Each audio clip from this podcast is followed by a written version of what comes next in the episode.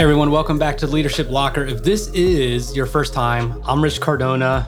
I'm a retired Marine, went to Amazon for a couple years, hated it, and eventually made some really crazy decisions, quit, and um, started started my own business.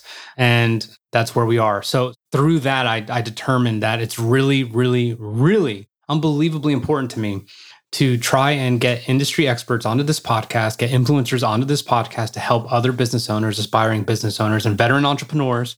Like all this information, like as much information as I possibly can. And guess what? I get to learn too. But I'd love the opportunity to be a conduit of getting this information out to you. So if this is uh, your first time, then good if this is your first time, then you're also going to be confused by the fact that there is no guest today per se. It's a co-host and it's my wife Ann.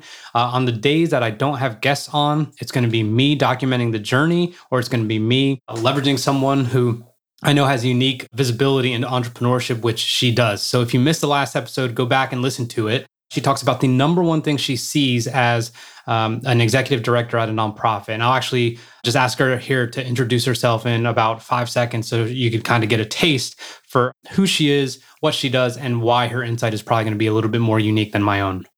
Hi, I'm Ann Cardona, and I am the director of the Veterans in Residence program for Bunker Labs. And we cater to the military connected community. And Veterans in Residence is a six month incubator that we partner with WeWork on. Um, they give us free, beautiful office space in cities that it can be very expensive to have office space in. And then we provide facilitators and accountability group and some really high class, hard charging, uh, military connected entrepreneur cohorts that drive each other to be better and move the needle in their business. So, last time um, she was on, I asked her to talk about the most prominent thing that plagues the entrepreneurs she speaks with for half of her day, every day, every week. And that was personal branding. If you want some insight, from her and then obviously my take, which you know my take on it, then go back and listen to that episode. This time we're going to talk about the second thing she sees the most, which uh, uh, she she mentioned right before we started recording, and I'm like, I'm not I'm not even remotely freaking surprised. So, what is the second thing that you see most uh, that is kind of just really preventing success or slowing it down? Universally, you know, we talked about the first one is is personal branding. I hear that all the time across every industry, across every different stage that a business is in, which is just crazy, but it's true. And then the second one is focus. And I think this is probably not even just in entrepreneurship. I mean, everybody is always trying to figure out what they need to focus on at any given point. But especially for entrepreneurs that are out there starting a, a business, especially entrepreneurs that have not started a business before, they're just like, oh my gosh, like I don't know if I should be focusing on my sales right now or if I need to be make sure my website is up to date or again like do I need to take some time to do personal branding and should I be spending money on marketing?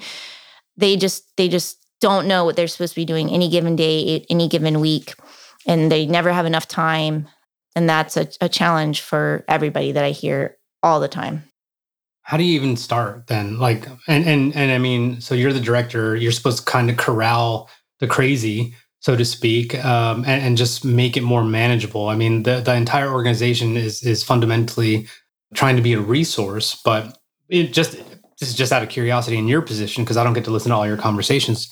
How do you tell people like here's how you shift from you know fifth gear in your mind to second gear and here's probably how you should approach it well, the interesting thing is so in the, in the program we have our our local facilitators that are driving each cohort. So each of those facilitators have a slightly different take on it and then they also have different resources that have different takes on it.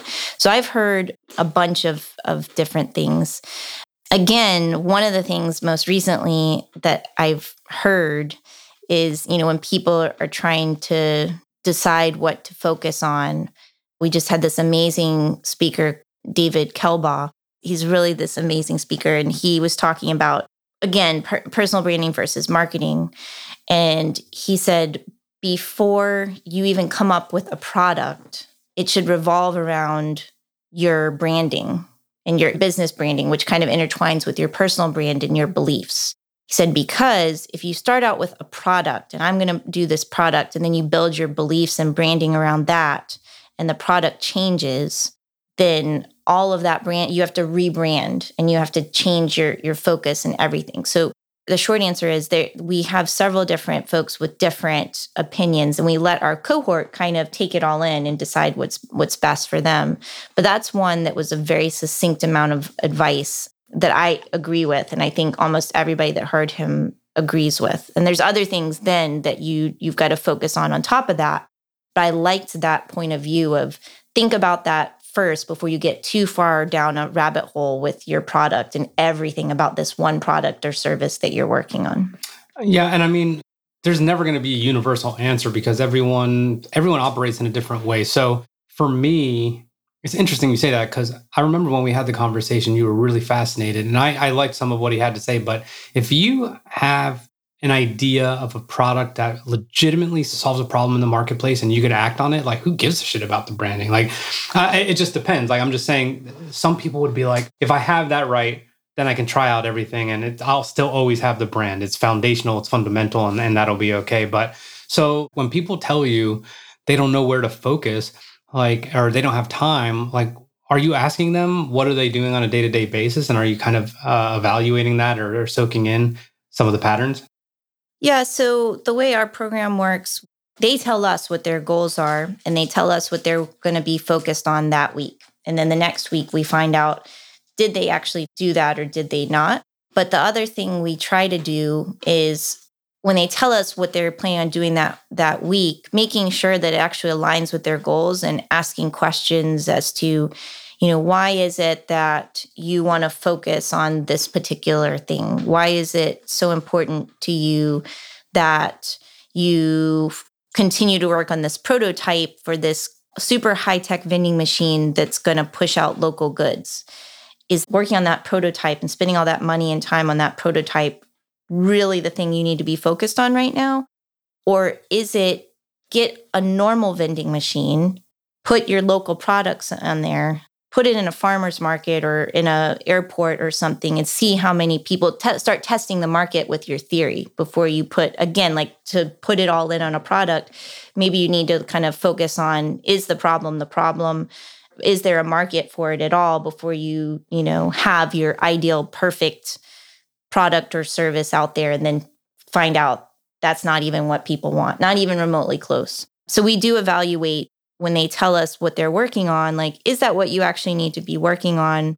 Or is there something that better aligns with your goals and, and your mission that's going to move you forward in a faster manner?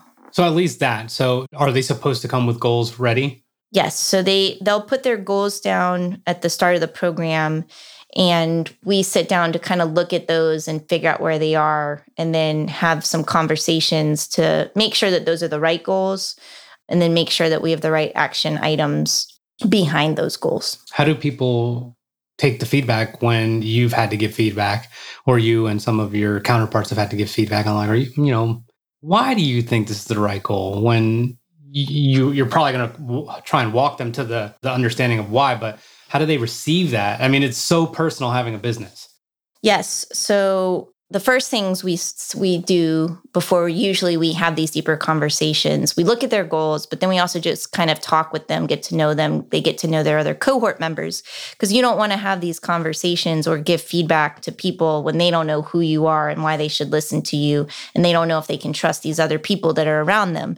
So that's the first thing is establishing trust. But after we establish trust then they're much more receptive. And also, when they start hearing other folks get it, the vulnerability is really important to us. When other people get vulnerable about, like, I don't really know why I set this goal and I don't really know why I set this action item. It sounded good, but to be honest, I don't know. you know, I'm just kind of trying things. And they really appreciate the feedback from the group saying, some people will say, I think that's a good idea. And then some people will say, you know, well, let's let's ask why are you doing it for this reason or why are you doing it for that? And they can kind of bounce it around. And then at the end of the day or the end of the huddle that person says you know i hear this and i hear that. And you know what? I think i'm going to try this. And i'm going to also ask these further questions on that.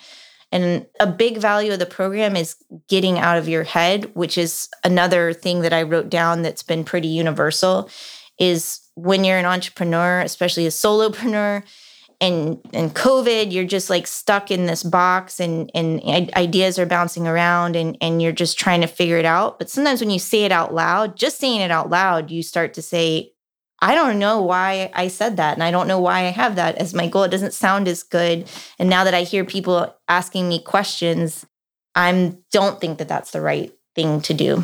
I, I think ideating is such a natural part of it. And it's also like a killer. Like if you ideate, on so many different things. And especially if you have any intent on executing on some of these ideas, what usually happens is you will set yourself so far back because whatever it was that you could have probably really anchored is just going to be so far away. So ideating is like incredibly detrimental to to your success in my opinion as an entrepreneur. And the other thing is I think you're right. Andy Frisella says like young entrepreneurs. And he doesn't mean age he means like first three years. Like you're a young entrepreneur like you don't really know shit until you're three years in. And then once you get to the 10 year club and 20 year club like now you're really there and you're up. And if you're successful then you're having bigger conversations with bigger people getting better advice getting better everything. But when you're a young entrepreneur and i'm a young entrepreneur you know ideating and and kind of floating around with all these ideas you start to realize that you could look like a complete fucking idiot. Because your say ratio is not consistent. And and people who want to invest in your service or your brand or your product or whatever it may be i really do i have seen at least people are attracted to consistency. And if you're inconsistent then that's almost like kind of a red flag. Even if you know that's very normal in young entrepreneurs i think number one it's a red flag but it's an indicator of what you're saying it's a combination of a lack of focus and then being in your own head too much. So I think the best thing, this is just this is just me kind of saying, look, been there, done that. You just have to pick like the thing. The thing that you're like, I am just going to go ham on this for at least the next three months and just see. Like it's not a race it's not a race in my opinion and and i think that is is something and and you're really really good at this which is if you have a good idea you don't need to do anything you don't even need to say anything about it until you sleep on it and wake up the next day because you might literally after waking up and being you know in in that kind of deep state you wake up and then you're like what a stupid idea. There's nothing to lose by going slow as excruciating as it may be, it's okay to go slow when you realize that you have a lack of focus. What are other things that you see people kind of talk about? So, like, if they're not focusing, what are they focusing on that you kind of notice? You're like, guys, come back. I say there's some entrepreneurs that have a, a very big entrepreneurial spirit. There's some entrepreneurs that are are driven by an idea and they're they or a problem that's very personal to them and they want to fix that and they want to work on it. And there's some entrepreneurs that just like are born with a drive to want to do everything and it's not uncommon that we have at least one or two people in every eight person cohort that have multiple businesses. And then on top of their multiple businesses have even more? ideas. Some of them have multiple profitable businesses. Some of them are in various stages of ideation. And some of them have a profitable business, but are thinking about starting another business. And that other business turns into maybe two or three other businesses they're thinking about. And so trying to stay focused on the most important thing is difficult when you're managing multiple businesses. But I w- I wouldn't say that's the norm. There's like a handful, you know, it's like 25%. But the focus is definitely something that we it just comes up a lot. And actually, we have one of our facilitators in New York, Nicholas Chromian, is coming up. We should have him on sometime to talk about his business geometry theory that he's coming up with, which kind of helps to identify where you are in a stage of entrepreneurship. And then that further helps you to know what your focus should be on because seeing it on paper and, and being able to say i'm determined i'm right here kind of helps to to figure out generally. It's not going to give you the pinpoint but it just tells you okay have i identified the problem? That the problem that i'm trying to solve is actually a problem. Or have I identified that the solution is actually the solution before I'm moving forward with funding? Because we do have a lot of folks that come in with an idea and they haven't really tested the market probably as much as they should. They just have their own anecdotal evidence and like I see this, it's a problem. Like I can raise money, and you probably you you maybe can, but it's going to be harder to build a business if you get that money and now you're down the road and then all of a sudden you're like wait a minute i don't even know that this was the right problem and we're not getting the response we thought so that's something it's just like yes maybe we need to be not focused on funding right now maybe we need to be doing more talking to our potential customers and making sure that this is what they actually want so yeah so the focus funding is definitely a piece that we have to reel people in sometimes is like hey before you start trying to get venture capitalist on figure out where you are and also what what type of funding you might need. Maybe you can get more grants. Maybe you can be bootstrapping it. And what are the pros and cons? Because to me, it's baffling how many people want venture capital funding. And I don't know if they just really don't understand the golden handcuffs that come with that because a lot of venture capitalists are not the easiest people to work with when you're trying to run your company. Sometimes they end up running your company. People don't realize that until they're into it. But yeah, so just just kind of focusing on where they are and and what they need. And it's not always venture capital dollars and it's not always funding right away. Sometimes they need to be talking to their customer. And sometimes they do need to take action too. Like you're right, it's slow is good sometimes, but sometimes there's people that get stuck in like just perfecting everything and doing too much internal research.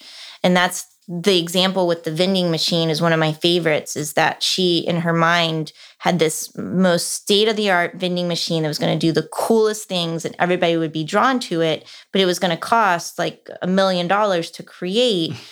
And she was so stuck on it. It was she was not going to move forward for probably years. And we said in the meantime just like get a regular vending machine because she wanted to sell local goods. Just put the local goods in there and see if people buy it now if you have a high-end vending machine that might up it for sure but at least you can test your market and start taking some action and a, a vending machine you could rent it for like a hundred bucks done like no venture capital needed like you can just test your market there so it's, it's things like that sometimes that we're like, hey, what can you take action on today? Or what can kind of like move the needle forward instead of like just ideating and perfecting and like worrying about capital? What are some things you can do right now? If you're just listening or if you've listened a little while, so this is very, very early stage entrepreneurs. We're, we're talking basics, right? Like we're not talking about the depths of VC funding or anything like that. We're just talking about something that she sees from dealing with entrepreneurs on a daily basis who are spread across the nation in 24 different huddles. It is part of this um, veteran nonprofit that tries to help people become business owners or better business owners. But what are some of the things that you've seen that stick out as far as some people, some of the traits or attributes of some of the people who are who are really kind of surging forward um, and I don't want to say separating themselves from the pack because it's not necessarily a competition, but who are just kind of aligned with what they want the business to be and the actions that they're taking. That's a really good question. We have a lot of entrepreneurs that are doing amazing things and pushing forward. Something I can tell you is applying for grants and thinking outside of the box with with grants. We talk a lot about SBIR grants that are tied to, to different things. Uh, you would be really surprised at the types of companies that get these grants. Like a lot of people are thinking, oh, well, I'm I'm a beer manufacturer. What in the world would I get an SBIR grant for? But we have one gentleman who has a he's making a saffron water alongside his his beer.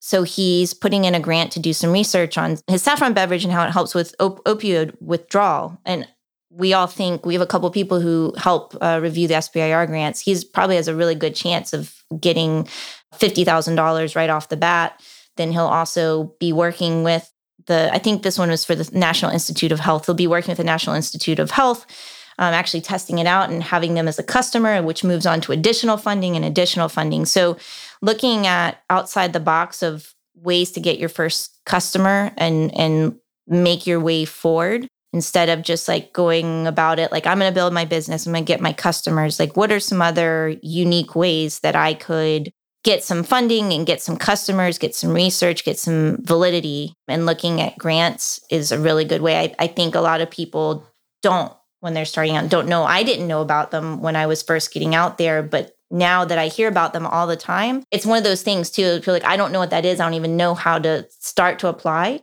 Just reach out like you know to us or to another organization that that helps there's lots of people that can help out with that but thinking outside the box with how to move your business forward is how a lot of the companies make it to the next level for sure just resourcefulness though like it, it's yeah it, it's resourcefulness that's what i'm saying think outside the box and yeah. being resourceful just but being open to that mm-hmm. like some people can get really again like really focused and stuck inside their own head and that's why when they come to a group like this, a cohort, and they say, because that's what happens. People come to our cohort, they're like, I'm trying to find funding. You know, I want venture capital. I want whatever. And somebody will say, Hey, have you looked at SBIR grant? And they're like, No, what does that have to do with me?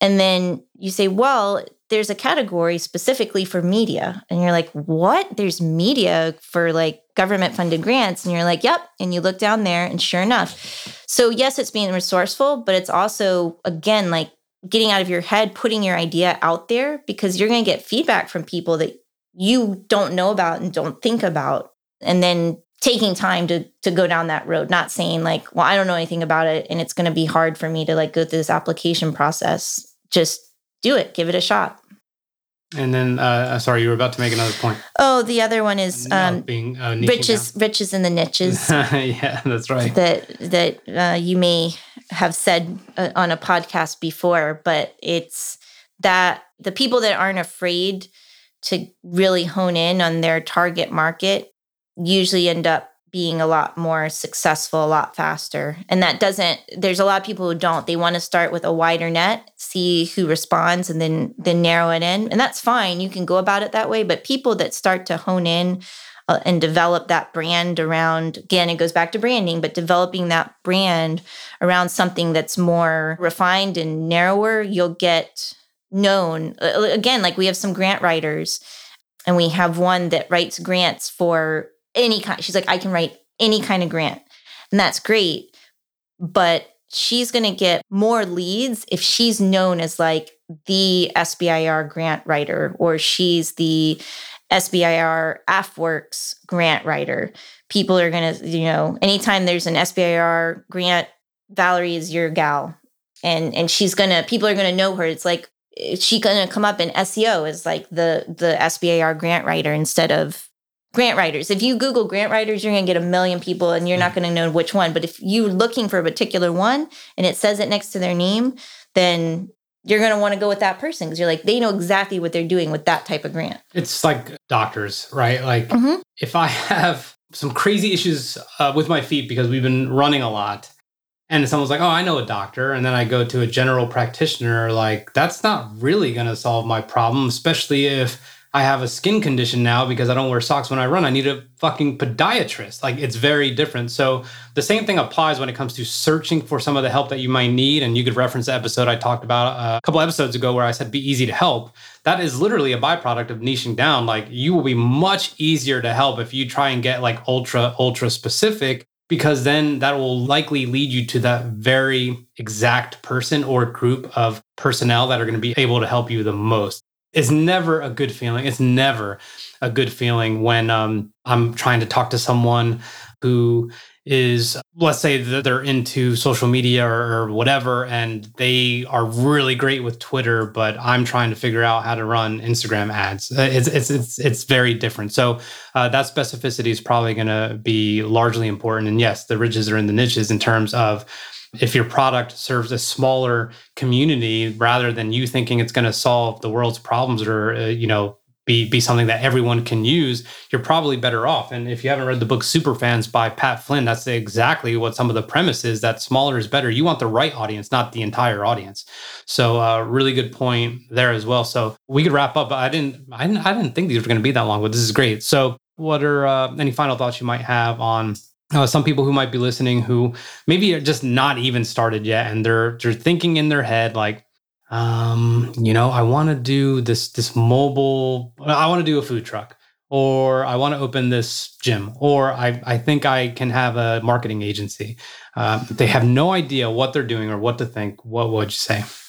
Uh, I think that finding a community of other entrepreneurs, like minded entrepreneurs, is the most powerful thing. I never really had, I still probably don't have a lot of entrepreneurial tendencies. I want to have flexibility and different things that I would like that entrepreneurship may potentially afford. But I've never been an entrepreneur. But I'll tell you what, like being around Bunker Labs and being around entrepreneurs all day long and seeing the struggles and the successes, but mostly the the successes that these people come from all different backgrounds. Like some come from no money, some may have a little money, some come from completely different industries, but they all have these ideas and they just get it done. It, it to a lot of people, it seems like this black box of like, to me, when I was coming out of the military, it felt that way. Is like, how do people do that? Like, I don't know how people start these businesses, and it seemed crazy to me. I'm like, how do they do that and just go off into this unknown? It, it just seemed like they're jumping off a cliff. But when you're involved in these groups where you're you see behind the scenes and you hear them talk, you realize it's just like any job that you go into, you are going to figure it out and you're going to ask questions. And if you want to do it and you want to do it well, you can. So being around like-minded people is going to make the the biggest difference and you can see what's possible and figure out where to start and ask those questions because being around all of them now i'm i'm ready to be an entrepreneur and i never thought that I was going to be oh, an man. entrepreneur. I was like, they can do it. I anybody can do it. You really can if you want to, and if it makes sense. Not every idea is the best idea, but you can certainly put it out there, test it out, and you know, don't keep it to yourself. Like, don't keep it to yourself. Put it out to the world. It's not for everybody, but anybody can test, and and I agree.